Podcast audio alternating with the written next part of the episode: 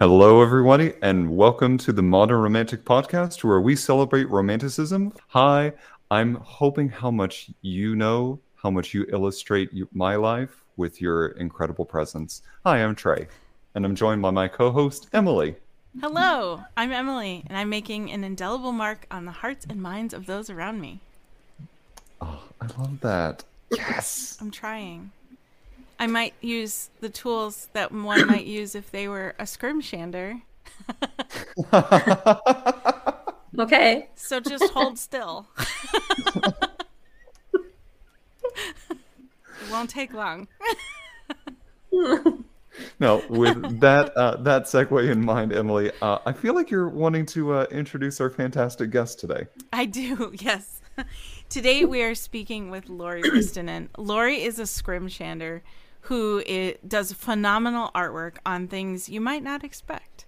Scrimshaw is the art form, from what I understand, and it um, yes. it, it means that you are etching images or creating images on things like bone and antlers. So, anyway, welcome to the show, Lori. Hi, I'm glad to be here. this is the part where the doves fly and the confetti falls. And the... hey. Thanks for coming on the show. I'm so glad to uh, to chat with you today. So tell us though what what scrimshaw is because I feel like I did I, I, didn't do that justice.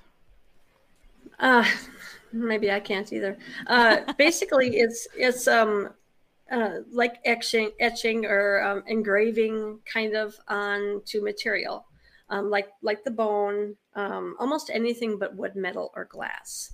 Um, okay. It's got to be sanded perfectly to a high and polished to a high shine. And then I'm using a needle, which I'm either just dots or lines to take the polished surface off to make it porous. And that's where my ink will stay, only where I've made a mark.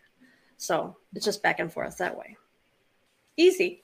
And it's on antlers and bone, is that right? Antlers, antlers and bone. It's been done on like um, the whalers would do it on whale's teeth when they're when they're um, uh, downtime. Um, I've heard that scrimshander is a, a Dutch word meaning idle fellow. I don't know if that's true or not, but it sounds like it.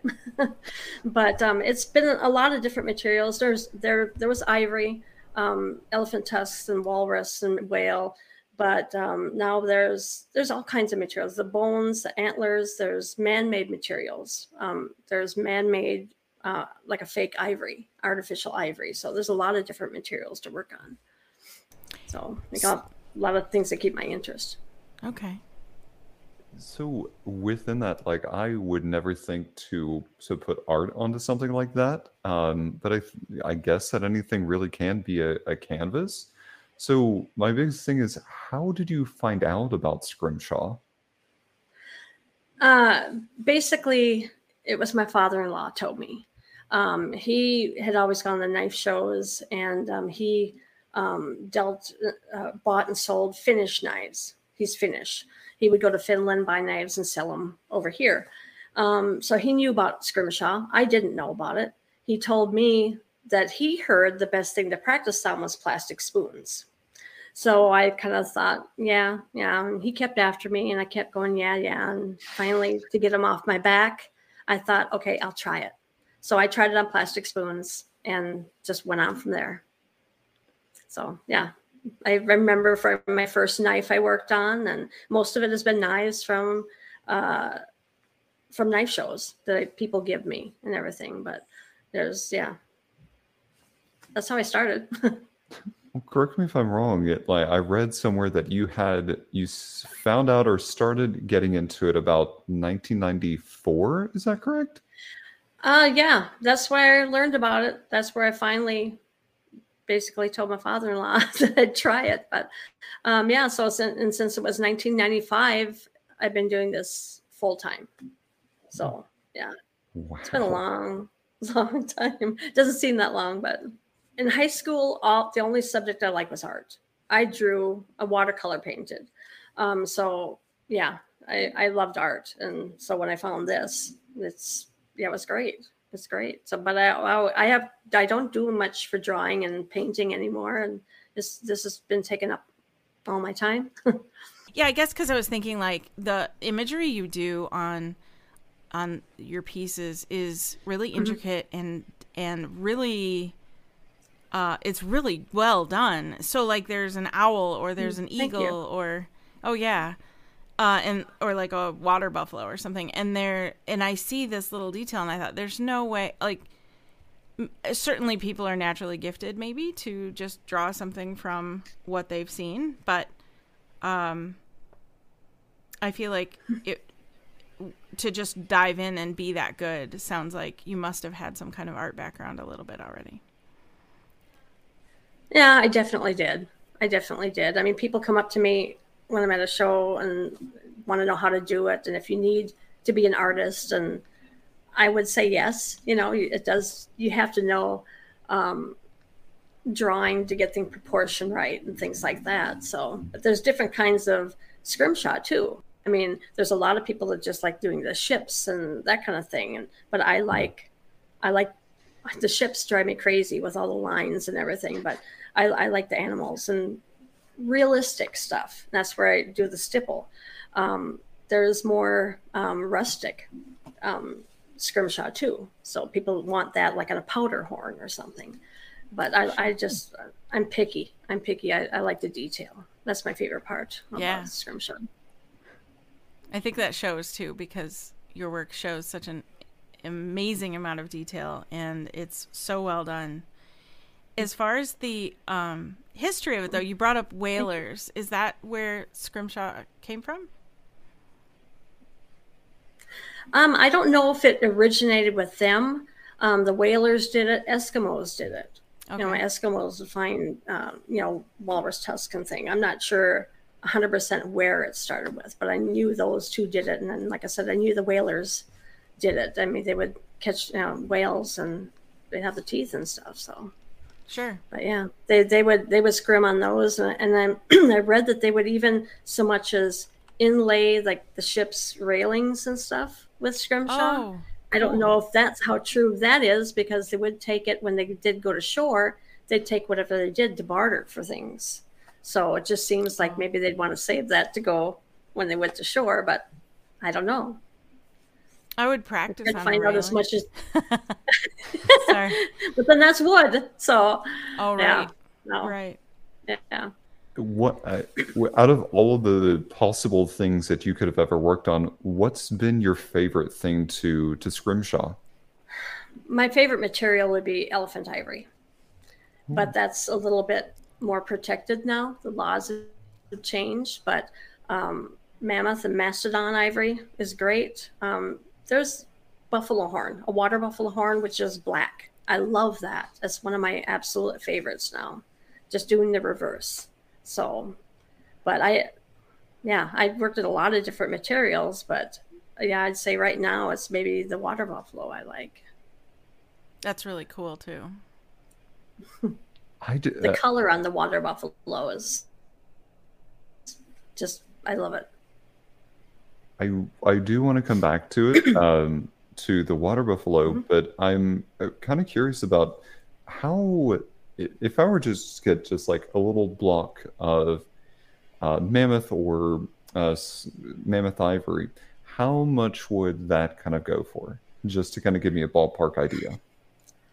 It, it oh boy, that's a hard question because it depends on where you go. And I mean, I used to go to a, a knife show in Atlanta, and that was a worldwide show. People would come, a huge show, and things would be so much more expensive there. Mm-hmm. Um, I, I, I really right now I really don't know. I don't I don't buy ivory myself, and even with it being the laws of change, but um, I yeah I don't buy. People usually give me their whatever they want scrimmed to me, and then I scrim it and send it back. So, oh, but yeah, I, and I know it was, um, I, just, geez, I'm trying to remember a while ago. I think it it could have been. Uh, yeah, I don't know.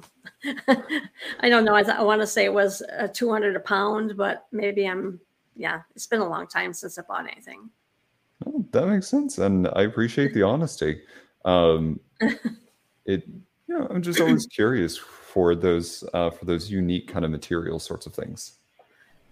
Sure. I, Yeah. wa- I want to talk a minute too about the ethics with using ivory because we that's something that I'm sure our audience is thinking too is like, well, ivory is supposed to be wrong, right? or at least to some degree. there you used to mention laws and of course there are protections. There's also really old ivory and there's ivory from elephants that have died naturally. So there are ways to use ivory that are probably more um more ethical than others. I don't know how else to say that.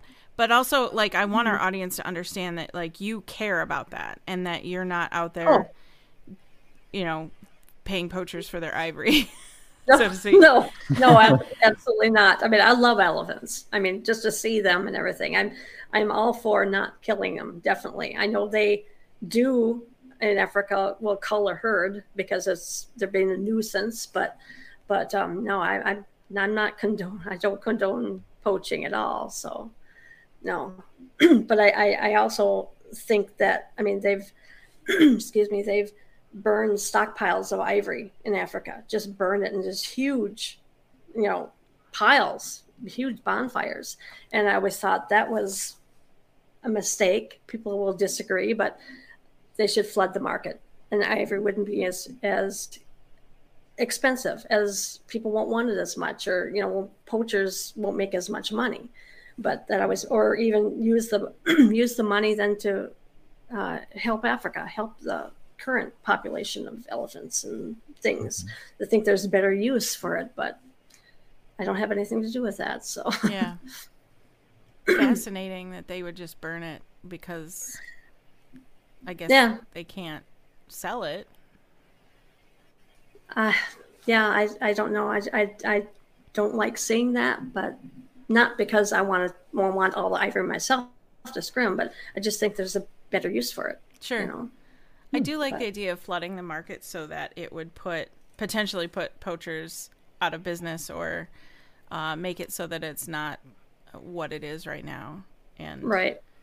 people couldn't charge what they do or make it as what it is. So, Yeah. Hmm. Yeah.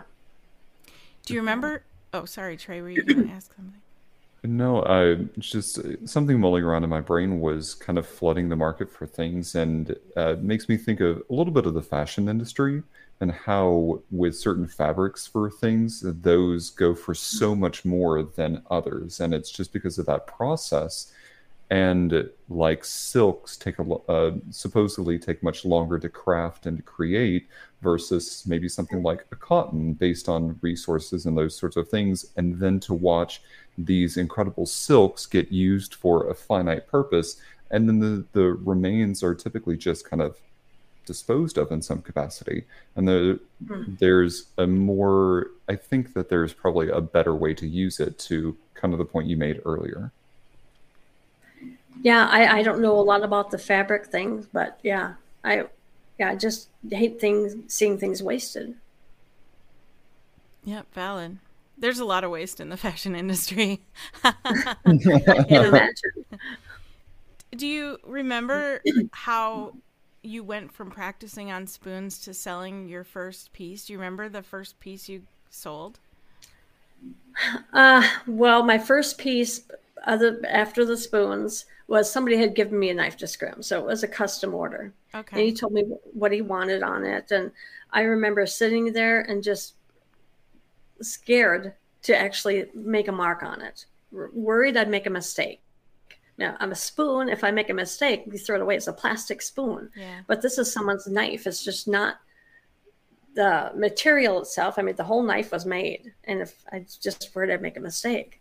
But um, after I started on it, then it was I felt more relaxed and better about it. So, but yeah, I remember that very well, very well. That's relatable. I remember cutting into $96 a yard tapestry once.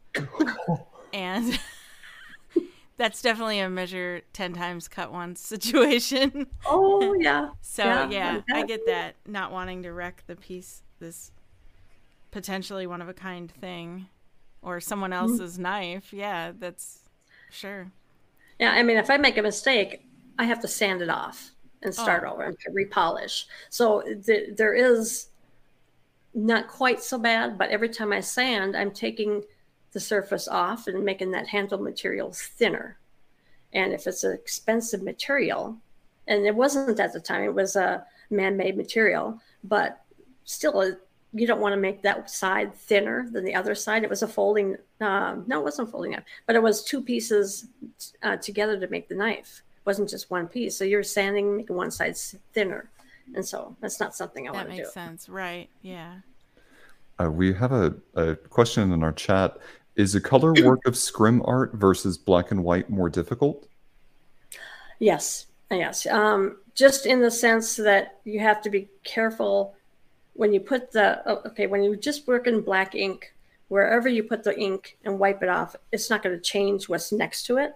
But if i was scrimming let's say in blue and then there was some part next to it that was yellow i can't wipe that yellow over the blue. It'll make it green. Mm-hmm. i have to make sure you wipe it away from it. So you got to make sure you don't kind of paint yourself into a corner. Make sure you have an area where you can wipe it off so mm-hmm. you have to be careful that way. And it does take more time, definitely.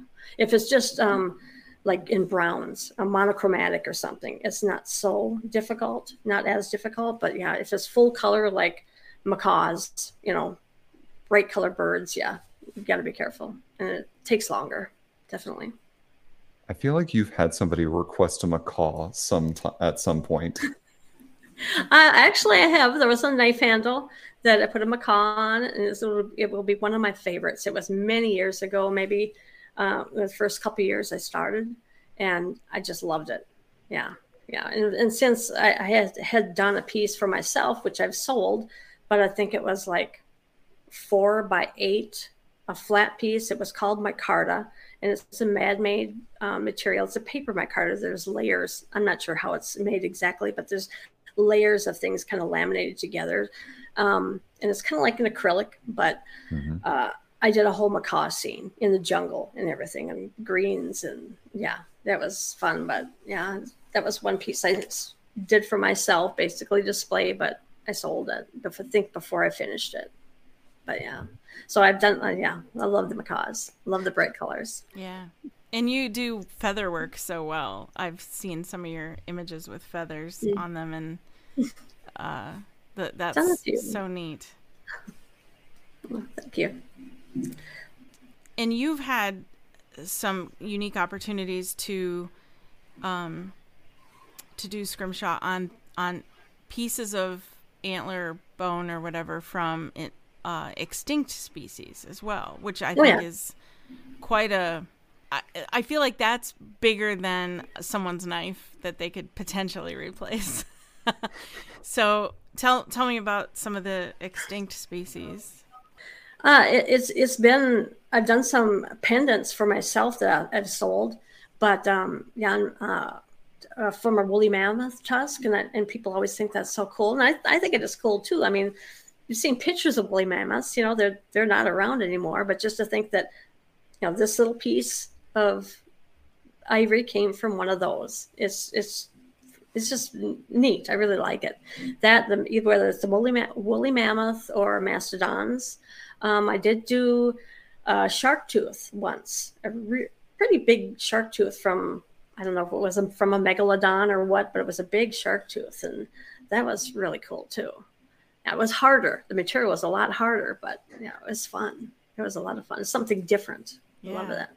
I bet this, with bringing up like the megalodon or the the shark's tooth, and um, are there, if someone were to like try to get into scrimshaw, um, mm-hmm. is there a type of material that you would recommend starting out with first? Maybe not plastic spoons, but maybe like their first first official piece um, that you might recommend yeah. starting out as a beginner.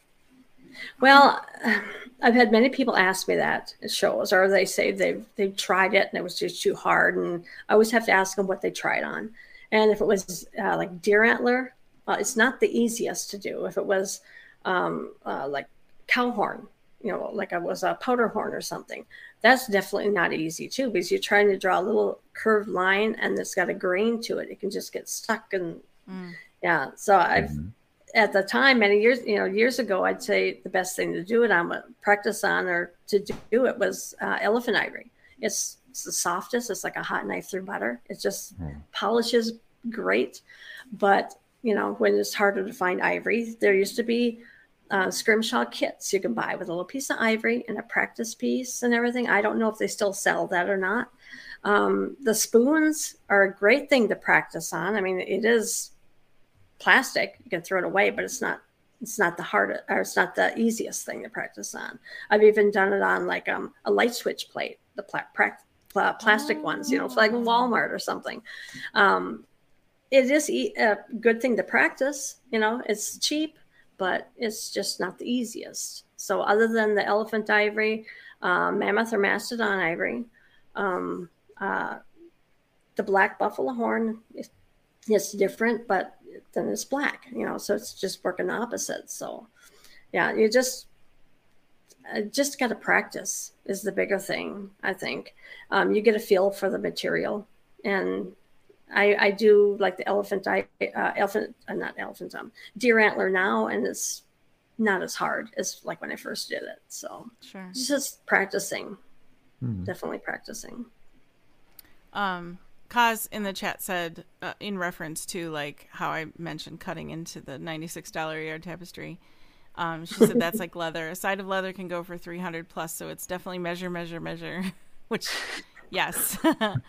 um, and also another question was how long did your most elaborate project take? Uh, early on, I know I, I kept track of my time, but I don't keep track of my time now. I, I charge by the square inch. I don't charge by the hour. I don't want to know how much I'm making per hour or losing per hour. Some things can take me, let's say, 40 hours. If I do the exact same thing again, it may take me 60 hours it may take less so hmm. i really don't know the bigger projects i've worked on have been while i'm at a show and they're my own thing so it's maybe a couple weekends a year that i'll work on it and it may take me a long time but then people come back to the next show oh you were working on that last year or the year before or, you know so i try to work it on it at home but yeah I, I don't know how long yeah if it's in color it's going to take a lot longer so yeah, I can't I can't even begin to answer that question. Okay. I've done some big pieces, but yeah. Yeah. That brings me to the question I had been wondering too, and that was if you like you seem to take a lot of commissions and a lot of people's personal items to to work on. And I wondered how often you got to work on things for yourself or for your own art or just because you wanted to do a certain animal's, you know, image on something. Do you get a chance to yeah. uh, I, I, I always tell myself i'll work on my clients things monday through two or uh, monday through friday and my own stuff on the weekend uh, never worked that way. I always there was always something that i was doing for someone else that well, i can't wait to do and i'm having fun doing it you know? Um, right now i'm working on uh, a guy's n- big knife and putting his dog on it you know? So I got him one side done, and the other side he's laying, and I'm going to put his favorite toy in there too because he's passed away.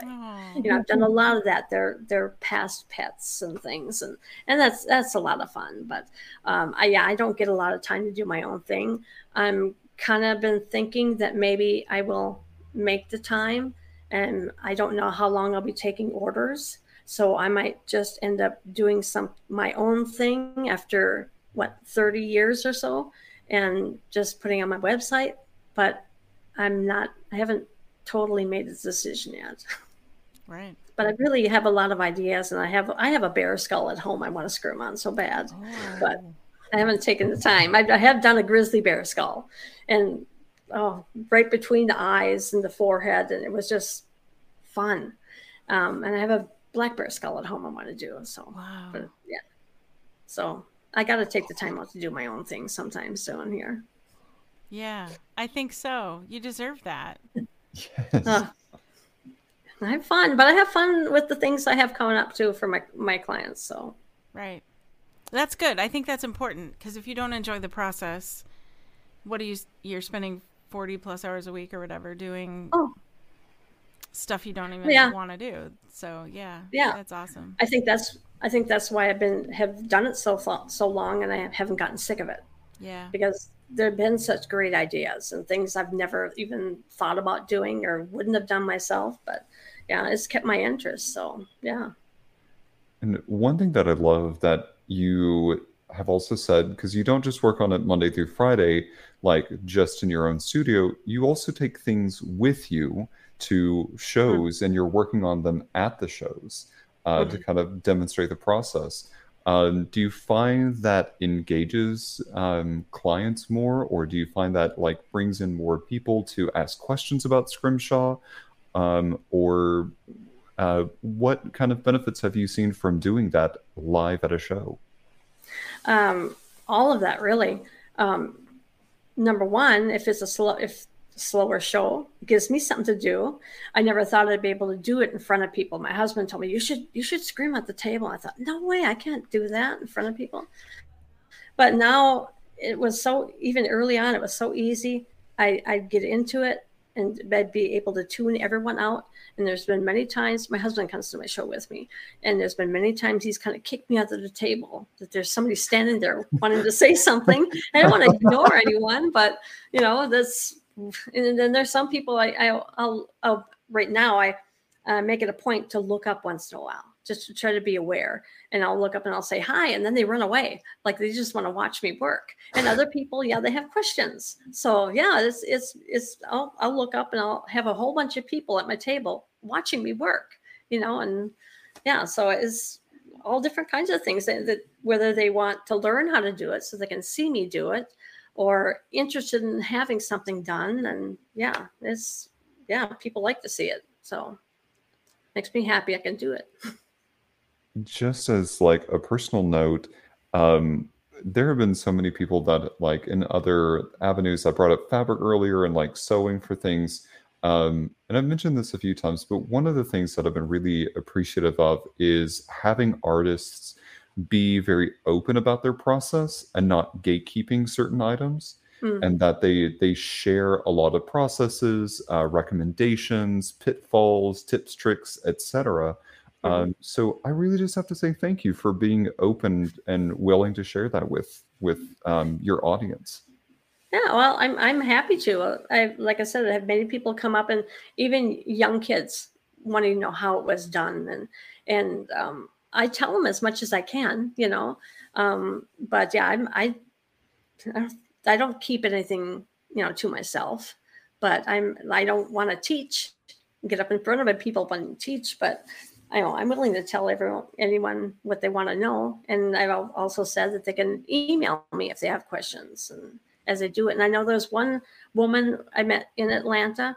She would um, want to learn, and I told her what I knew, and she'd watch me. And uh, I think the following year, she came and and ended up showing me what she's done, and she started doing it, and it was just great to see what she's done. I just loved it. So yeah, it's been fun. I did meet a scrimshander um, many years ago, uh, first year, I think. Uh, his name is Kyle Duncan. He's passed away now, but I think at that time he was in his 70s, maybe. But he gave me some pointers, and and he insists he did nothing but just just simple little pointers like um, the size of the, a bear and how long I made the lines. It would be how long the hairs are. You know, maybe I got to keep that in mind. And I looked at it and said, of course, you know. So he's given me pointers, but otherwise um, for scrimshaw, no one else has given me pointers. Basically, I've learned on my own, tried different materials. I'm I'm still learning. I would say I'm still learning. So. One thing that I can say, um, and like not copying, some people copy just to kind of get the feel for it or to mm-hmm. get to be inspired for things. Yeah. So there's never a wrong thing or a right thing for copying, not copying I think it really kind of depends on the projects that you're working on and who you are as a person. If you want to go and do your own thing, be blessed and go forward with with as much conviction. Um, yeah. But if you want to copy and learn from some techniques of other people, there's a ton of benefit in doing that as well. So there's never a wrong or a right. Just yeah, don't yeah. just maybe don't sell your copies because people pick up on that real quick. Yeah. yeah, yeah, definitely. Yeah. I know some photographers out there that were copied recently and have been involved with lawsuits. So Oh yeah, there's you have to be careful with things like Yeah. that. So I mean, if you're copying to learn and you're copying to be inspired and to hone your craft, I see nothing wrong with that, for sure. Yeah. Yeah. The, uh, No, I, I agree. You have to start somewhere. Mm-hmm. You know, and mm-hmm. if you're just starting out and as you do things, yeah, you realize what you like to do and maybe what you want to do something how, do do it differently or Right. whatever. But yeah. Mm-hmm. Yeah, like I I've seen I've seen people copy art just to see what it took to get the result that they were seeing to learn Sure. what that process was, which I think is kind of where learning is at. So definitely. Right. And I think uh, the, there's the thing about scrimshanders is at least in from my perspective and maybe not from yours or Trey's, I don't know, or anybody else. You seem like one of the rarest art art forms out there. Like I never I've seen some scrimshaw work one other place in my life ever. And it was one other guy I saw at a festival. And so Okay. this is this sounds like so this feels like a dying art is it or would you say that's true I, I I don't think so. Um, I I think when I went to uh, went to like the, that Atlanta Blade Show, is what it's called, the knife show in Atlanta. Um, I think at the time I knew maybe there were seven or eight of us doing it there. okay So I think there's more than you think. okay And with uh, with Bill going online, there's more people that were doing it than I didn't know back then, and I'm sure there were more even then that that um, I didn't know. I mean, from other countries and things. So there's a, there's a lot of people out there, and I see new new occasionally somebody I hadn't heard of before. So okay yeah, it's it's not as well known like photography or you know oil painting and stuff, of course, but but um, yeah, I think there's more out there than you think. But okay fascinating to kind of echo onto that, um, coming from a theater background, the first thing I've heard of when I heard the first part of that was scrim, and I was like, "Oh, this is somebody who designs like the scrims for a theater." No, not for theater. Mm-mm, no, very, very different. yeah, I, I I'm a scrimshander. It's their scrimshaw. I do scrimshaw. I scrim. So, but yeah. Um, what's what is one conception that people have had about your work uh, that you would maybe like to dispel the myth of? Oh boy, I don't know. I don't. I can't think of anything. Okay. Um, I can't think of anything. No, that's, that's good fair. yeah Uh, yeah, I, there there must be something out there, but no, no.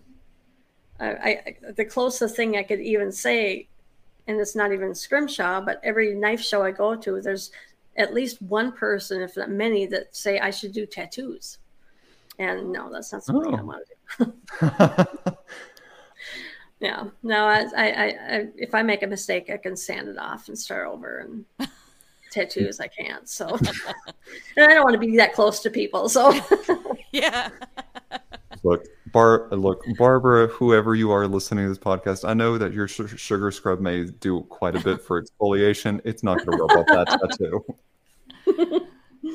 no, no, no. I, I think it would be neat to do some of the things they do with tattoos, all the the detail. But yeah, it's not for me. Not for me. But I, I can't think of anything else that. Yeah, I can't think of anything. there's a lot of good tattoo artists out there that could probably take uh, something that you've done and put it on someone like copy it Oh. onto Oh yeah, someone's body part someone Yeah. someone's skin oh yeah. skin skin is what i meant to say goodness Yeah. it's still a body part. I- I was but yeah, it there- is. I there's was like- amazing, amazing detail. Some of those tattoo artists Yeah. can do. I admire it.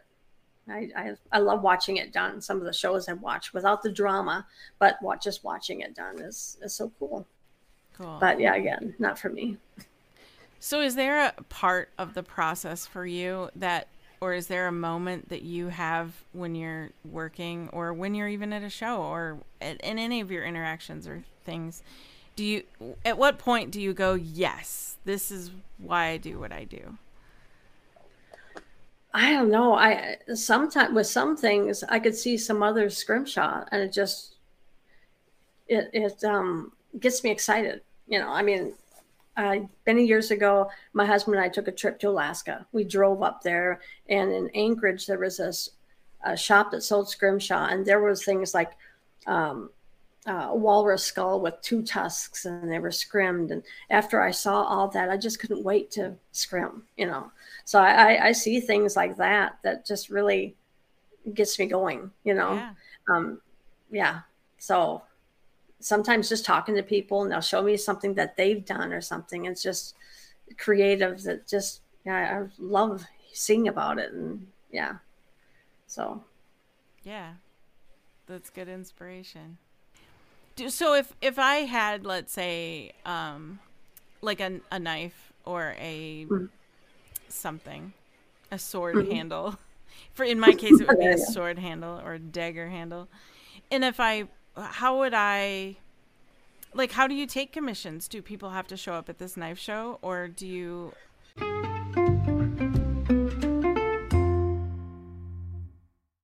Hello, it's Emily, the host and creator of the Modern Romantic podcast. I just wanted to interrupt really quickly to say thank you so much for your support.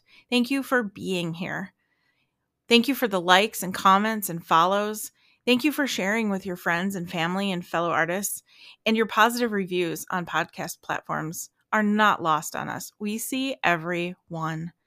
So we appreciate you and thank you again for joining us.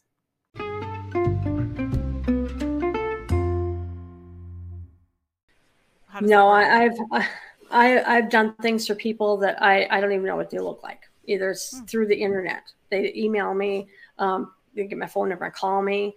Um, sure, there's some I meet at a show. Um, maybe some knife makers will give me the knife. Um, but um, I may hear talk to people. I may not get anything for a couple years, but um, yeah, they'll. I tell people that they can send me the knife or just like meet someone at the show and they can tell me what we, they want on it. If I know the size of the knife handle or the object, um, I can and what they want on it. I can, you know, give them a good estimate and go from there. Other things I've, um, they've told me, describe what they wanted. I've drawn it, sent it for approval. Um, yeah, it's all different ways. But like I said, there's people I've never even met before. So it's, yeah, it's all different ways. So, but yeah, what if they have go from a picture or they'll tell me put whatever I want on it, but then I want to know something, what they like yeah. You know, I don't want to put something they don't want on it, like a bunch of wood ticks crawling all over it or something, you know. Although I think that would be kind of cool, but it's a scrim, but so but yeah.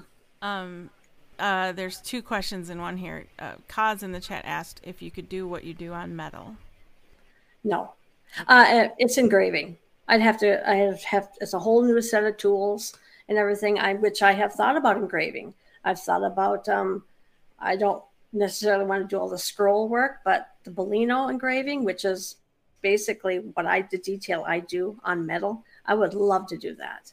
And it's always been in my head to maybe do that, but that's just a whole new set of materials. And what I'm doing now, I can do with a needle. So okay. maybe someday, but yeah, yeah, that's that's the whole that's different. So that would, would be engraving. Do you get people that try to bring you items that you can't engrave on then? Occasionally, yeah, yeah. the. Uh, occasionally, they'll show it to me. Um, ask me if they, it can be scrimmed. Um, not a whole lot. A lot of people seem to understand at knife shows. It seems like what can be scrimmed. There's a few that don't, but they'll ask. You know, but um, yeah, there's yeah. I I think I've scrimmed on maybe some wood like ebony or something that was really dense hardwood that can be polished, but I don't know if I did or not. I seem to remember the like the dust when I was scratching. It looked like more brown, so it could have been, but I don't know. I haven't tried it, you know. But but yeah, if yeah, there's people have asked me, you know, what, but I can scrim on, but okay. tell them what I can. Yeah. Another question from the audience was um, what your favorite piece to create was, if you have one. I don't have a favorite. I, I, I have a well, I have a lot of favorites, um, but I, my favorite thing about scrimshaw and what I do is detail. I mean, I don't like insects, but I think scrimming them would be fun. You know, all the detail. But yeah, I don't have a favorite. I love animals, but yeah, I've done all kinds of things. I've done portraits, people's children. I've done a, done portraits, and that's a whole. Yeah, that's that's harder. you have to make it look like them, you know, not just like scrimming an Indian or an Eskimo, you know, or something. Right. But, but yeah, I don't have a I, I don't have a favorite. I don't have a favorite. Okay. So basically, bone and antler, and well, wait, I should clarify because you said you have a a bear skull, so that's bone, Oh yeah, yeah, yep, definitely, bone definitely. and antler The, and uh, ivory. bone, antler, ivory. There's man-made materials uh, like an acrylic. Um, uh, there's knife handles. There's artificial ivory. They're made. There's different names for that too. Different people made a different kind or whatever that looks really similar to ivory. You know, um, but there's a lot of different materials. So when so with all of this that you have going on you've talked about the paints you've talked about um, somewhat um, the process of it when you get to the final part of that how do you seal it or how um, how do you make sure that over time it doesn't just kind of like wear off Um, I don't seal it with anything. Um, for the most part, scrimshaws for collecting. If I do do it on a knife handle, they're gonna um, display it and just for collectors. Um, if even a necklace, if I scrimmed it and you wore it all the time, it will eventually wear off. Unfortunately, um, I have done things where I've uh, dipped it in like a non-yellowing um, uh, polyurethane, Mhm. and it seemed like it held up well, but it's not the best thing, you know. So unfortunately, it can wear off. I've had people say I've scrimmed the knife for them, and they say they're going to use it. You know, they're going to use it deer hunting or whatever. And I've told them to let me know how long it lasts. You know, because I told them it's going to wear off. No one's told me. He hasn't come. They don't get back to me. So I'm sure it's worn off if they kept using it. But yeah, it's for collecting, definitely collecting. And this one's something for like the like the bear skull I did. Um, yeah, you're gonna, you know, set it and display it and that kind of thing. Is yeah, it, it, and preferably not touch it all the time, but you know, So maybe the person who was using the knife for deer hunting just wasn't a very good deer hunter, oh my, and they Well- just didn't get any deer, so that the handle hasn't worn out yet. I, I'm I'm kind of betting not. I'm not going to say that. I'm but, you sorry, know, out, whoever you are out there. I apologize. I'm sure they either forgot about it, you know, whatever. I don't expect them to, you know, ten years from then that hey, it didn't it wore off. I'm like, oh, okay. Now who are you? You know. Right. So it, it yeah, But, yeah. It would be it would have been nice to know, you know. It wasn't. I knew. I, I don't remember what it was, what I did on it, but it wasn't anything really colorful. It was just like a black ink, and but yeah, I yeah. I'm sorry, I didn't. I didn't mean to cause said uh, Emily came for blood. It's I a didn't mean to. possibility. So I was just playing around with reasons why. and then I said them out loud, as I do. yeah. and now Yeah. as her co-host i have to watch my back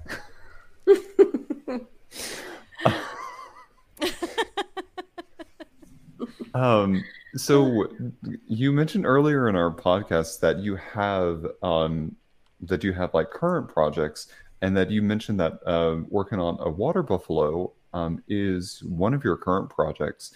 Uh, can you tell us a little bit more about that?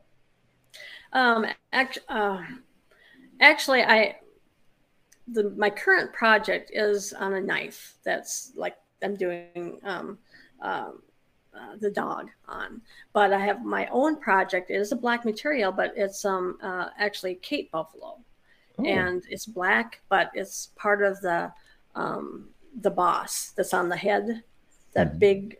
You know, that's what I I got a piece of that that I'm screwing on now, and that's my own project that I'll work on that shows.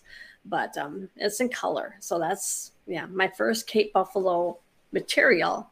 It has to have a Cape Buffalo on. So, but yeah, I've, I've yeah, I've done a lot of water buffalo horn before. So and that's been a lot of fun. But yeah, I like the black black material. Yeah, we got to see it in person, and it is amazing. Not the water buffalo, but this Cape buffalo. It is The so Cape, cool. yeah. That black, and then you use like white lighter inks then to. Um, I, I use oil paint is what I Oh, use for okay. the color. Just oil paint, right? Artist oil paint right from the tube, and whatever color I need, and put it on there. But that color just looks. I to to me, I just love it on the black black material. So it really It is- shows up nice. Yeah, I love it too. she really is. Mostly. Uh, I just cry off camera. Trey. I- he's gone.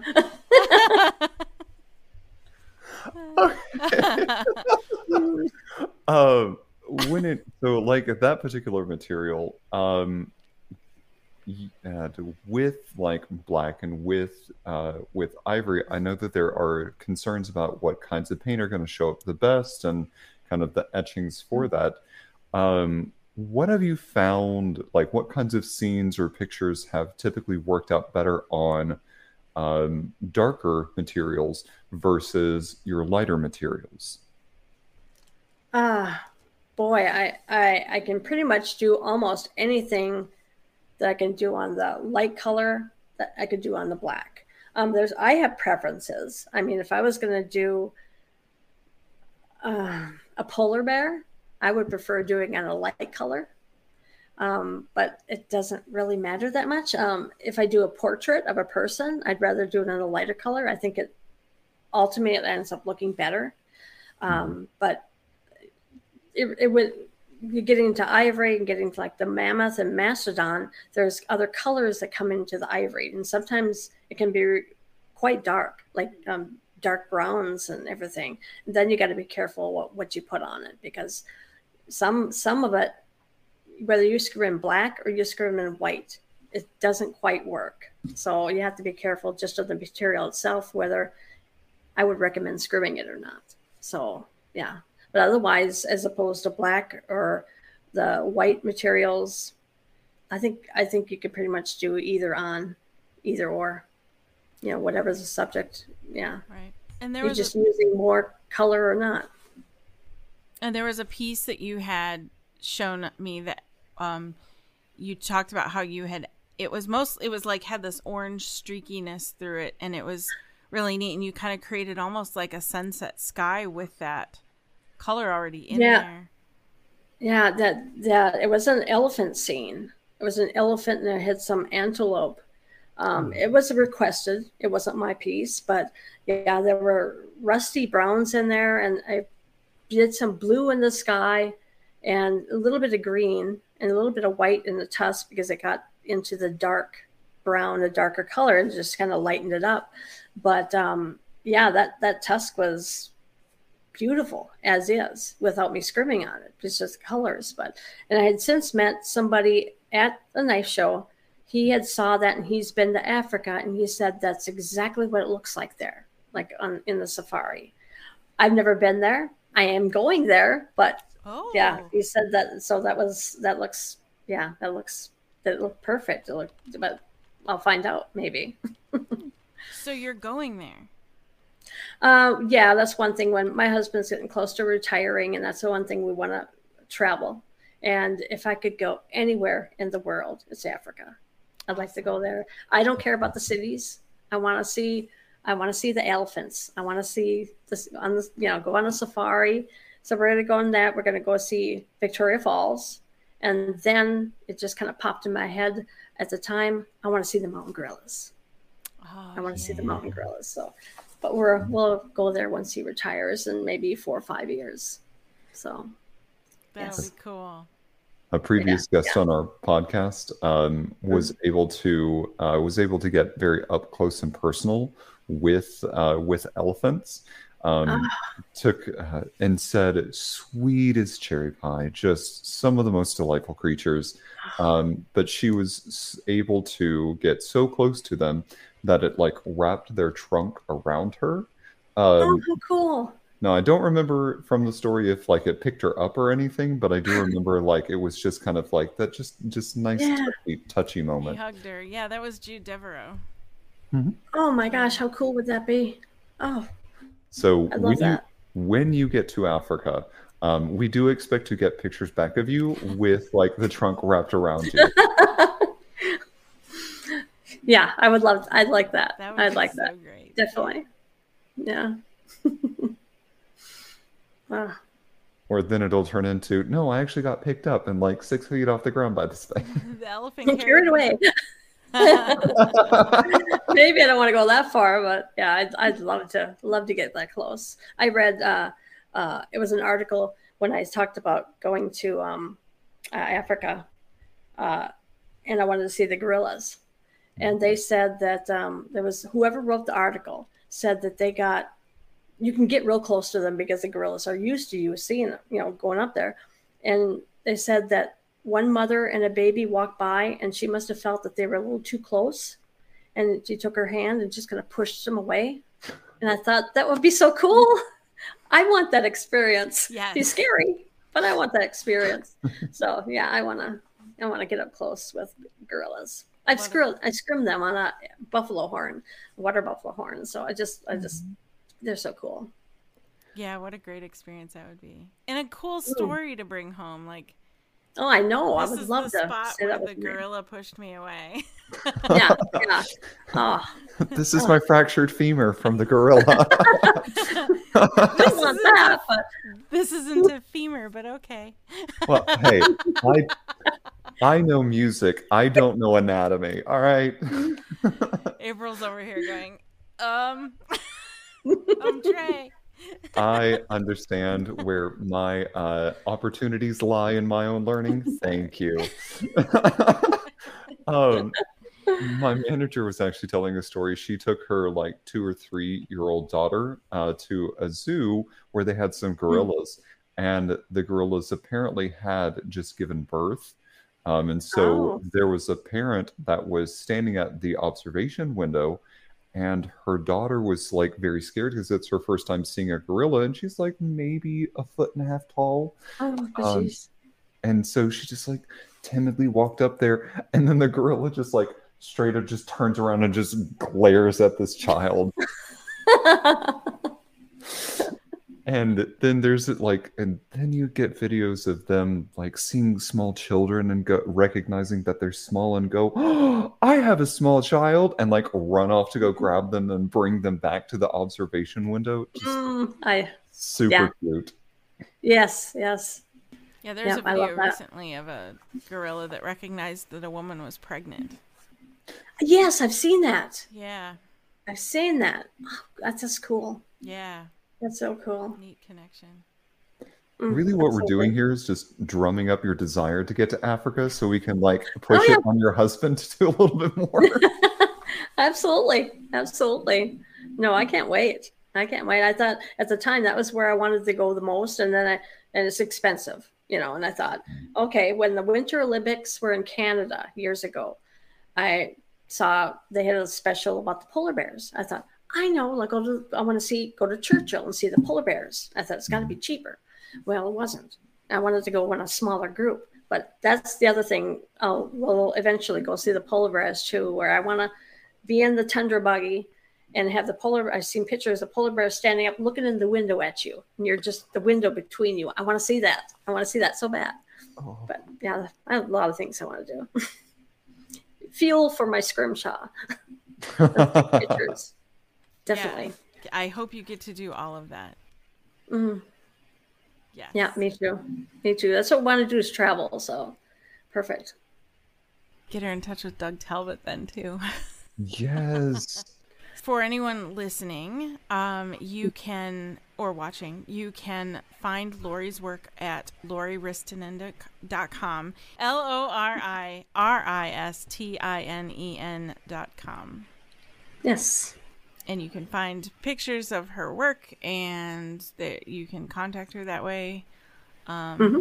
You can send her funds for her travel and expeditions coming up, Dario and uh, support her adventures so that she can um, go see polar bears in person. Polar bears and elephants and gorillas. Oh my! Oh yeah. Oh my. Yeah. Uh, Almost gives you goosebumps. Lori, the one thing that I um, that I would kind of like to ask, um, we asked earlier if there was like a particular material for beginners that you'd recommend, um, but now kind of more generally, what advice do you have for those that are wanting to get into scrimshaw more? Um, just what advice? Um, I, I would say whatever material they try it on, just just keep practicing. If don't just try it on one material and think, oh, this is too hard, I can't do it. Try it again on the, either either the same material or try something different. Just just practice. That's I think the most important thing. You may find the material that it's hard, but the more you do it on- that material, the easier it gets.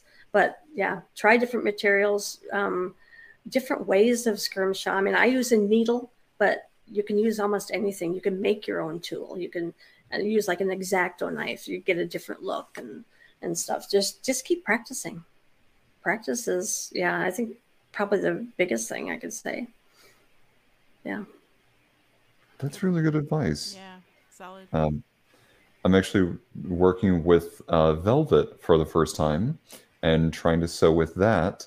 And no, not Emily's cat, Velvet. Um, I did think that at first. um, so I'm working with that. Um, I've wanted to chuck it across the room uh, many, many, many, many times. Uh, many, many times. I don't think that's easy to work with. Yeah, I don't think velvet's easy to work with. it is lots, not. lots of pins. Ugh. and even with the pins the fabric just moves or Mhm. like it doesn't stretch quite as much as like the the lining fabric so the lining fabric's kind of falling out anyway that is my own Yeah. kind of diatribe to work with but to your point eh, the first time is not always going to be the best so you just got to keep practicing with it Yeah, yeah, absolutely. I mean, I, I could say I'm still practicing. I'm still learning. I still occasionally try something different, something new. So that's yeah, you got to keep doing that. I love Definitely. that. Yeah, you got to stretch yourself a little still and challenge yourself Yeah, for sure. Yeah. absolutely.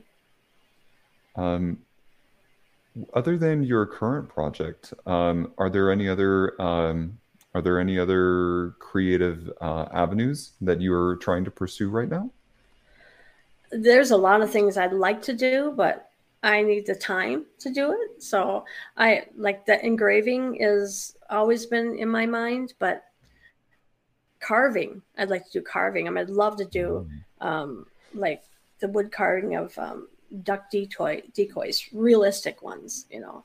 But I don't know if any of that will ever happen because I mean I do enjoy scrimshaw, so. But one of these days, maybe, maybe, I don't know. I'm still painting and getting into that again, but I don't know when I'd find the time. I'm enjoying what I do now. That's Absolutely. awesome, though. Yeah. When you uh, when you get into engraving and you're now making multi-million dollars, uh, we'll have to have you back for that. Right. Gladly. Please sponsor us. We love you. Um, Lori, I I really do have to say that having you on today was incredible. Um, I have learned so much. You've given a lot of really wonderful advice, and looking at a lot of the portfolio on your website, it's very clear how talented you are. So, Mm, um, for your for your 30 years of practice, it really does show how how amazing you are. Well, thank you. I appreciate that. Really do. Um, uh, with that in mind, um, I will tell you I may not get into scrimshaw because no one needs these like flabby hands uh, working with the scrimshaw. no, no one needs that. So uh, more than anything, um, I really respect the work that you do. Um, and with that in mind, as we bring the show to a close today, this episode, along with probably every other episode forever and ever, will be in memory of Joe Capone, our moderator, fellow comedian, passionate encourager, and greatly missed friend. For updates, announcements, and more, please follow us on social media under Modern Romantic. Thank you, everybody, and have a.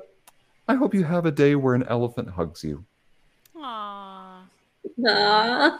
And don't forget to leave an indelible mark on the hearts and minds of those around you. Bye. Bye, everybody. Bye.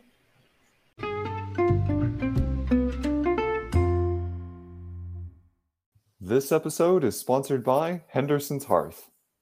You know, it's clear that Amy over at Henderson's Hearth puts so much heart into the ingredients in her creations. They're healthy, easy to prepare, things like soups, bread mixes, jams, and just like Samhain, steeped in Celtic tradition.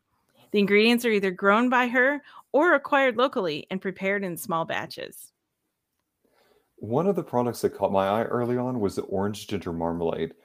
It reminded me so much of growing up with the Paddington Bear series that I knew I had to order it. If you've ever wanted to know the secret to talking bears, their orange marmalade is exactly what I imagine is worth keeping an emergency sandwich under your hat for. And while I don't have a hat that could hold a marmalade sandwich, I can put some on a delicious slice of their Irish brown bread. And what do you know? With their bread mix, I made it myself. And that pairing is just so hearthy. Oh, that was punny. no, that was good for the soul, just like their soup mixes. Oh, no, you did it again. Actually, though, I can totally vouch for this because the soups are so delicious.